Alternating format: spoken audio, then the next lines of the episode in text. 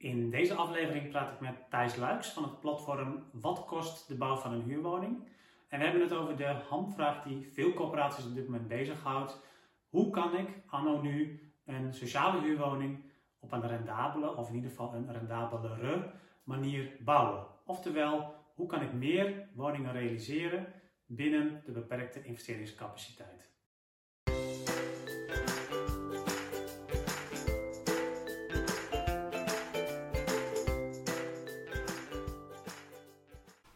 Ja, Thijs, uh, eigenlijk als eerste de vraag, want je bent al uh, een aantal jaren gestart, alweer, uh, geleden alweer gestart met die website van wat kost de bouw van een huurwoning. Kun je toelichten um, ja, wat, um, wat jullie daar precies mee beogen en wat destijds ook de reden was om daarmee te starten? Jazeker, allereerst dank voor, de, voor de uitnodiging. Um, ik, wat kost de bouw van een huurwoning is gestart als initiatief om uh, kennis te delen tussen corporaties over nieuwbouwprojecten. Uh, er zijn natuurlijk uh, 350 corporaties in Nederland die allemaal te maken hebben met dezelfde opgave, of een vergelijkbare opgave moet ik zeggen. Hè, maar in ieder geval voor iedereen is per 1 januari zijn de bankregels bijvoorbeeld van kracht geworden. Dus nou ja, dan wordt het interessant om uit te gaan zoeken wat, wat, wat is een bankwoning en wat zijn de kosten die daarbij horen. En dat kunnen we allemaal afzonderlijk gaan doen. Het idee van wat kost de bouw van de huurwoning is dat we, uh, dat we ook uh, gebruik kunnen maken van projecten die door anderen al ontwikkeld zijn. Om eens te kijken van hoe hebben zij dat opgelost en op voor manier kan ik mijn voordeel daarmee doen. Dat is eigenlijk de insteek geweest. Um, en anderzijds wordt, uh, wordt doordat we samen de informatie over nieuwbouwprojecten verzamelen in een platform, wordt het ook mogelijk om ontwikkelingen in die nieuwbouw zichtbaar te maken. Iedereen weet wel dat we de laatste jaren kleinere woningen zijn gaan bouwen. Maar je kan met alle projecten die in het platform zitten laten zien hoeveel kleiner dat dan is. En wat nu, hoe groot een gemiddelde nieuwbouwwoning nu is. En, en die trends kunnen we ook weer gebruiken in uh, bijvoorbeeld de portefeuillesturing. Ja, ja, helder. Dus uh, een mooi initiatief, denk ik. Um, nou, vandaar dat ik jou natuurlijk ook heb gevraagd om, om daar je licht over te laten schijnen. Want ik, ik begin dan meteen al met de handvraag van, ja, is het anno nu eigenlijk überhaupt mogelijk om een sociale huurwoning rendabel te bouwen eh, in jouw optiek? Um, maar als je het zeg maar alleen maar financieel benadert, zou ik zeggen dat het op dit moment financieel niet interessant is om een uh, nieuwe huurwoning te bouwen met uh, de huurprijzen die nu gangbaar zijn en de, en, en de bouwkosten die daarbij horen. Mm -hmm. um, dus, nou, plat gezegd nee. Uh, maar tegelijkertijd weten we ook allemaal dat er heel veel druk ligt op de bouw, juist van die betalen, betaalbare woningen. Er is een enorm tekort aan. Ja. Um, en uh, ik zie ook dat de, de productie toeneemt, of althans uh, in de cijfers weten we dat nu nog niet. Maar mijn indruk is echt wel dat er meer woningen opgeleverd zullen gaan worden de komende jaren. door alle projecten die nu in de pijpleiding, pijpleiding zitten. Um, en ik denk dat um, een belangrijke reden is dat we dat veel corporaties graag ja, willen voorzien in die behoefte aan betaalbare woningen. En dus genoegen nemen met een nou ja, lager rendement, als je ja. dat, die term gebruiken. Ja, en hoe kijk jij naar die rendementsturing van corporaties? Um, nou ja, ik denk op zich dat het, dat het een hele nuttige manier is om uh, te sturen op rendement. Um, en misschien vanuit mijn achtergrond dan, dat het nuttig is om vanuit cijfers te, te sturen. Ja. Um, uh, rendementen zijn uh, een manier om dat te doen. Wat ik, wat, ik, wat ik zie bij veel corporaties is dat er uh, wat, wat minder strikt op die rendementen wordt gestuurd de laatste tijd. En dat, dat corporaties wat meer aan het kijken zijn vanuit de financiële ratio's. Van, kan een project binnen onze financiële ratio's? Mm -hmm. En dan wordt er tegelijkertijd een, een toets gevraagd van ja, datgene wat we dan willen gaan bouwen. De, prijs-kwaliteitverhouding, hoe verhoudt het zich dan tot de markt? Dat is ook een van de dingen waar het platform wat kost de bouw van voor wordt gebruikt. Uh, om die toets te kunnen, te kunnen maken. Uh, wat ik een lastige vind bij rendementsturing, uh, dat is het onderling vergelijken tussen corporaties. Omdat die rendementen op verschillende manieren tot stand komen. Ehm, sowieso speelt het locatiecomponent natuurlijk een belangrijke rol. Dus dat zou je iets van moeten weten om iets te kunnen zeggen over de waarde. Ja. Um, maar ook aan de kostenkant is, voor, hè, als je een vergelijking gaat maken, veronderstel je dat de kosten op dezelfde manier opgebouwd zijn. Maar ik zie dat in heel veel investeringsbesluiten uh, bijvoorbeeld zeer verschillend wordt omgegaan met grondkosten. En dat is niet per se goed of fout. Maar als je een normgrondprijs rekent en daar komt een rendement uit dan, bij, bij een project. En dan zou bij datzelfde project een heel ander rendement uit kunnen komen op het moment dat je een inbrengwaarde meeneemt en sloopkosten van een te slopen complex. Ja. En dan, dan, krijg je dus een hele andere kostenopbouw en dus ook een ander rendement. Nou, en als je dat als je dat niet weet, dan kun je ook niet een rendement gaan vergelijken. Binnen een corporatie kan dat wel, maar tussen corporaties zou ik er echt heel voorzichtig mee zijn.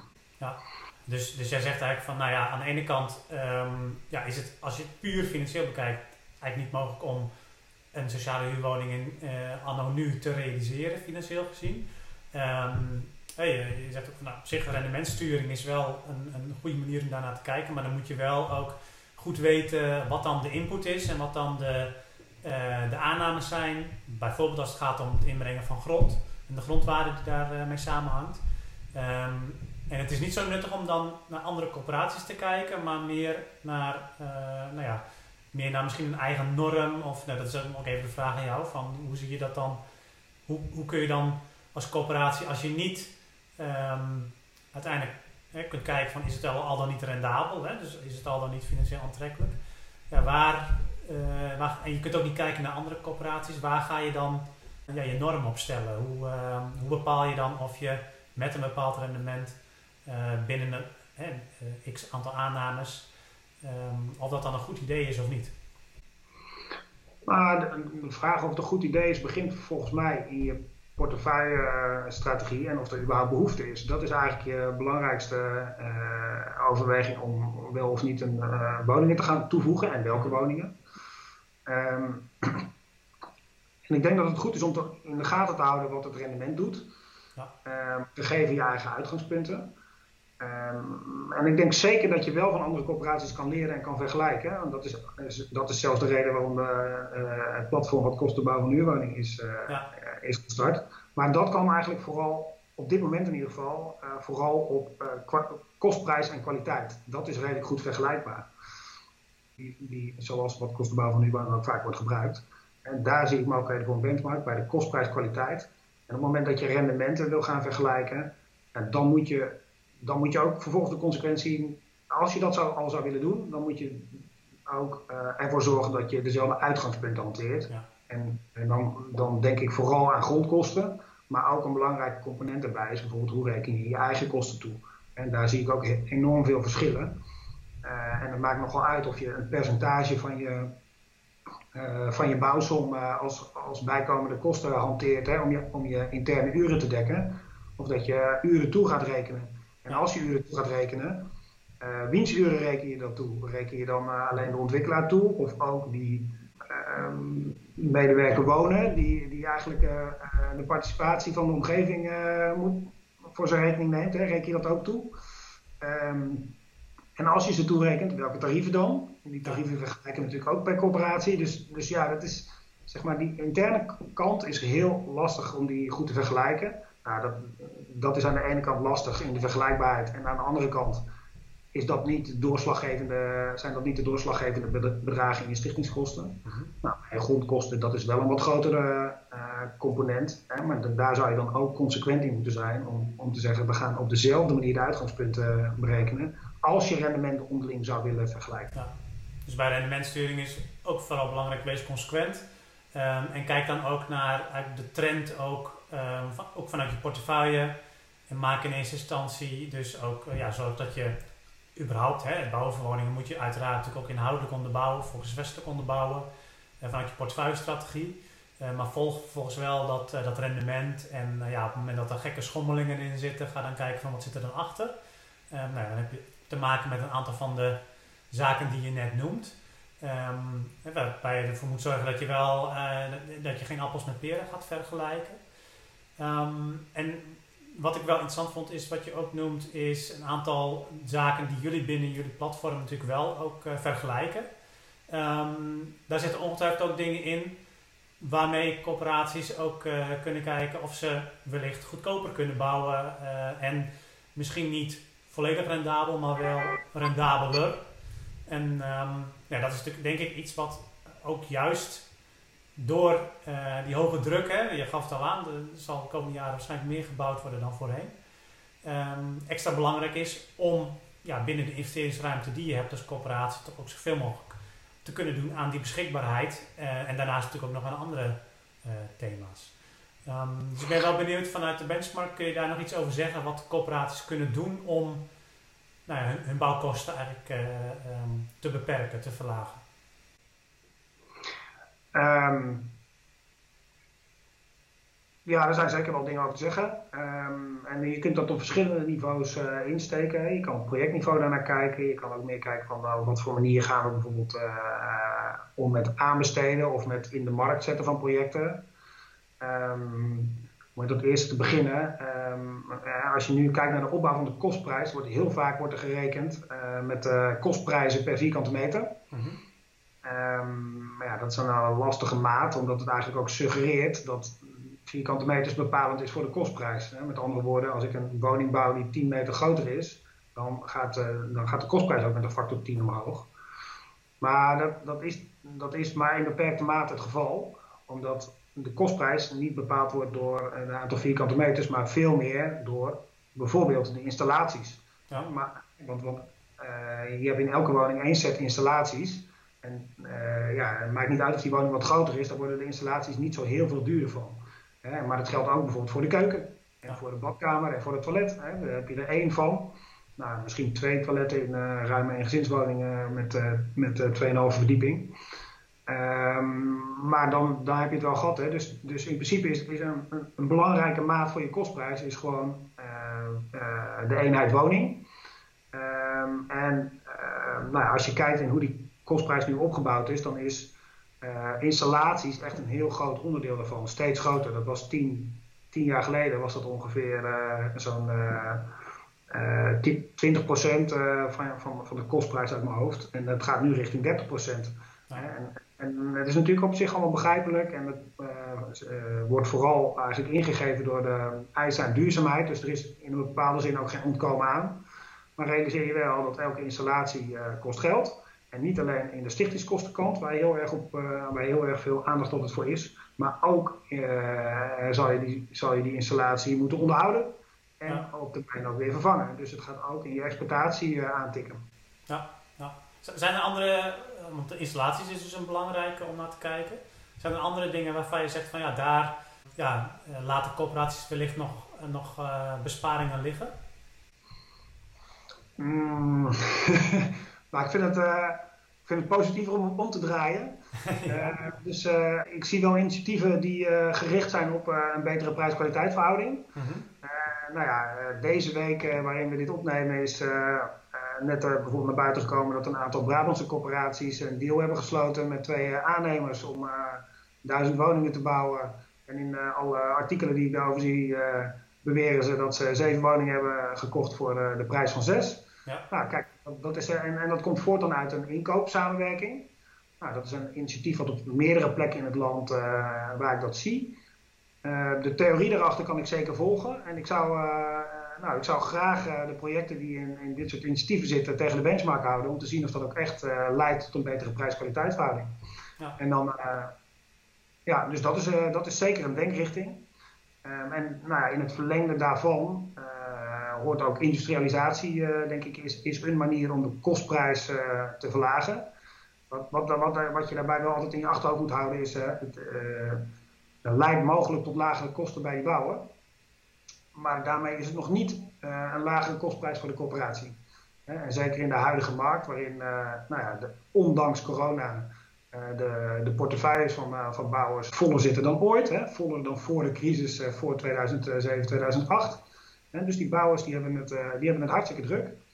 dus dus ja, je, de vraag is of zij genegen zijn om een lagere kostprijs ook door te vertalen in een, voor, een lagere kostprijs voor hun in de productiekant. Ja. Of die ook door willen vertalen naar, naar, naar jullie als corporatie.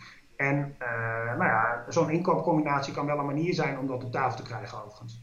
Ja. maar, maar daar zitten zeker mogelijkheden om aan de bouwkant kosten te besparen, denk ik.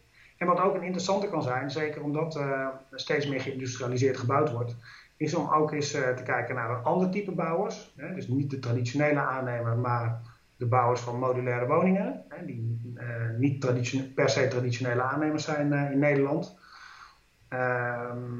Um, en zelfs over de grens kijken is, is interessant. Hè? En, een groot deel van de betaalbare woningen die in Scandinavië wordt opgeleverd, die worden geproduceerd in, in de Baltische Staten misschien ook interessant voor ons. En ik weet uit die landen dat er ook interesse is vanuit die bouwers om te kijken of ze kunnen produceren voor de Nederlandse markt. Ja, want als je inderdaad industrieel gaat bouwen, ja, dan maakt het natuurlijk niet zoveel uit of die fabriek in Nederland staat of ergens anders op de wereld. Nou ja, je hebt dan natuurlijk wel transportkosten. Ja, uiteraard. Daar, daar staat mogelijk uh, een andere, hoe moet je dat zeggen, prijs voor arbeid tegenover. Ja. En uh, zeker in, uh, de Baltische Staten weet ik hè, dat uh, die produceren voor, de, voor, voor Scandinavië. Um, en die bouwen dan voor, en, en, dat gaat vooral over betaalbare woningen, omdat dat wat meer seriematig en gestandaardiseerd is. En zij hebben ook echt ehm, nou, geavanceerde grote fabrieken staan. Maar we gaan nu in Nederland dit soort fabrieken ook bouwen, dus daar ben ik ook zeer benieuwd naar. Maar dat soort fabrieken bestaan eigenlijk al. Uh, en uh, daar kunnen we misschien ons voordeel mee doen. Daar staan uh, transportkosten tegenover. En ik weet niet hoe het uitpakt. Ik heb nog heel weinig voorbeelden daarvan, of nog geen echte voorbeelden daarvan in de benchmark zitten. Ja. Maar ik zou ze er graag in hebben om te kijken wat, het, wat, die, zouden, wat die zouden doen. Ja, en ik ben dan, want over die benchmark gesproken, dat is altijd nog wel benieuwd van. Ja, wat, corporaties die hiermee aan de slag willen, ik denk één manier, van, één manier om daarmee te starten is ook je aansluiten bij jullie benchmark. Um, wat, kunnen corporaties daar uithalen als ze daar uh, uh, bij aansluiten? dan kunnen ze denk ik meteen al zien van ja, hoe doe ik het zelf hè, als het gaat om die kosten. Um, maar ze kunnen ook daar al besparingsmogelijkheden uithalen. Ja, inderdaad, die combinatie. Uh, ze kunnen, de, op dit moment zitten er 830 projecten in, in de benchmark. Hè. Dat gaat wel een heel eind terug. Tot 2007 gaat het terug. Dus niet al die projecten zijn even relevant voor de praktijk van nu. Maar de, de, er zit zo'n 20% van de productie zit in de benchmark. Dus je kan, je kan en van al die projecten weet je eigenlijk de basisinformatie over kosten, kwaliteit, daar bij kwaliteit beginnen vind ik zelf altijd. Hè? Kwaliteit, kosten en ook iets over de huurniveaus en uh, de wijze waarop het uh, proces tot stand is gekomen. Hè? Dus de manier van aanbesteden bijvoorbeeld. Um, en nou ja, als je deelneemt kan je zoeken in, in, die, in al die voorbeelden om referenties te zoeken. Bijvoorbeeld over, over bijvoorbeeld bankwoningen. Welke, welke maatregelen duurzaamheidsmaatregelen zijn nou getroffen in projecten die al op dat niveau zijn gerealiseerd. Dat kan je eruit halen. Um, uh, op projectniveau. En je kan er op meer portefeuille uh, niveau, asset management niveau, kan je uh, er ook kengetallen uithalen en, en, inzicht in hoe doen onze nieuwbouwprojecten het ten opzichte van de benchmark. En dus er wordt veel gebruikt om bijvoorbeeld projectbesluiten te onderbouwen of jaarlijks de Raad van Commissarissen te informeren over ontwikkelingen in de nieuwbouw in het algemeen en dan gerelateerd aan uh, uh, de ontwikkelingen binnen de eigen corporatie. En om dat gesprek één keer per jaar goed te voeden met, met cijfers. Ja. heel interessant. Um, ja, ik, ik, zei het eerder al, hè, het, is, het is denk ik echt heel belangrijk voor corporaties om te kijken van hoe kan ik, ondanks dat, dat een sociale huurwoning heel lastig helemaal rendabel te maken is, of eigenlijk niet rendabel te maken is, om toch naar die kosten te kijken. Hè, gezien de grote druk natuurlijk op corporaties als het gaat om beschikbaarheid, maar ja, ook op allerlei andere onderwerpen waar je uh, als corporatie investeringscapaciteit aan, aan kwijtraakt of uh, als het gaat om huurbeleid uh, minder aan binnenkrijgt. Um, dus um, ja, heel erg bedankt voor jouw input wat dat betreft. Um, ik denk dat mensen die meer over jouw benchmark willen weten, die kunnen ongetwijfeld ook terecht op wat kost de bouw van een huurwoning.nl. Um, een hele lange naam, maar uh, wel uh, duidelijk wat het is. Dus uh, ik zal de link ook wel even onder deze video nog, nog, nog toevoegen. En ja, nogmaals aan jou dank voor het delen van, van jouw inzichten. Graag gedaan en dankjewel voor de uitnodiging nogmaals. Bedankt voor het luisteren naar deze podcast. Wil je nieuwe afleveringen ontvangen? Abonneer je dan op deze podcast. En kijk ook eens op onze website corporatiestratege.nl voor meer praktische tips en downloads die jouw werk als coöperatiestratege makkelijker maken.